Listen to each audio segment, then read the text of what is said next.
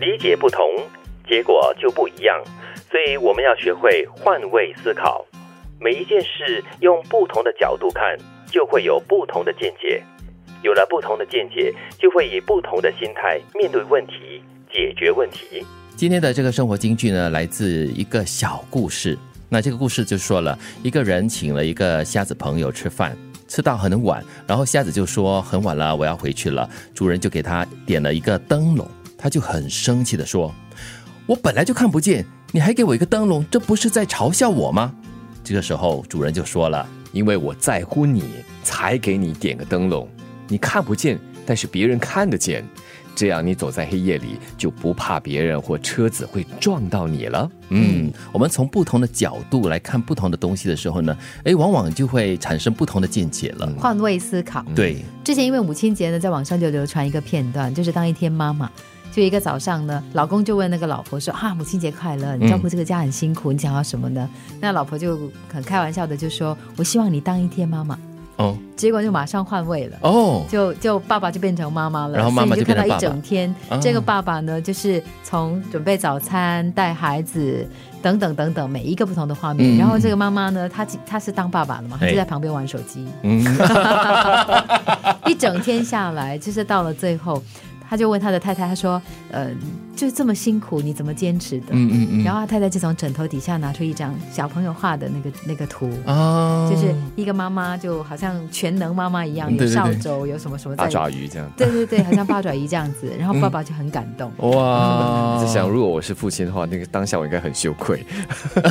就是那个玩手机的人就对了。是是是，就有嗯点就是从这里你就可以看得到换位思考这件事情呢，真的是很重要 的。，对，你看这个小故事也说的就是一个另外一种不同的角度的东西。嗯你作为那个瞎子，你就会觉得你在羞辱我嘛，对不对？嗯你明知道我看不到，你还给我一个灯笼干嘛呢？我这个灯笼又不能够拿来照路，照路的话我也看不到啊。对但是那个主人的心意是出自于，就是有这个灯笼照亮这个瞎子本身，这个路人啊或者是车子呢就不会撞到他。当然，从这里也可以看出另外一个道理了，就是如果我们的心里啊都是充满了仇恨，充满了负能量，怀疑。嗯看的东西都是负面的话，你在任何的情况之下，嗯，一个善举、一个动作、一句话，你都会把它从负面的角度来理解，那你就会很不开心哦。嗯，或者就就是开始曲解别人对你的任何的好意。对对。很容易会陷入这样的一个局面的。嗯，刚才你说到这个父亲跟母亲的这个身份的对调哈，我在想到，哎，如果说父母跟子女是不是也来一个对调，也是蛮好玩的。嗯，那个对子女，然后你来当父亲或者是母亲，然后我们就作为你的孩子，看你怎么管教，然后我就扮演你的角色，对然后他们一定会有很多的不同的领悟我我自己很多感触，因是为今年母亲节不是跟妈妈拍了那个视频吗？啊就是在跟妈妈做访问的那个过程当中呢，我有很多空洞被填充了。嗯，最近我跟妈妈的年龄距离很大，嗯我小时候是姐姐带着的，是当然我有很多时间，可能姐姐上学的时候是跟着妈妈的。对可是我对妈妈的了解真的是近乎零，哦，我大概不太了解妈妈是一个怎么样的人，妈妈经历过什么样的岁月。然后后来就是聊天的过程当中，我有所发现，发现哦，原来当时要管一个这么叛逆的女儿是这么辛 苦的，就就觉得很抱歉，你知道吗？嗯嗯嗯。所以从另外一个人的角度来看事情，真的很重要。对，因为有了不同的见解，你就会有不同的心态，呃，面对问题还有解决问题。哎，心态也是很重要。可就如刚才德明所说的，你无时无刻都抱着一个很负面的心态去面对任何的事情。当然，最重要的就是我们谈到这里所说的了，尽量从多个角度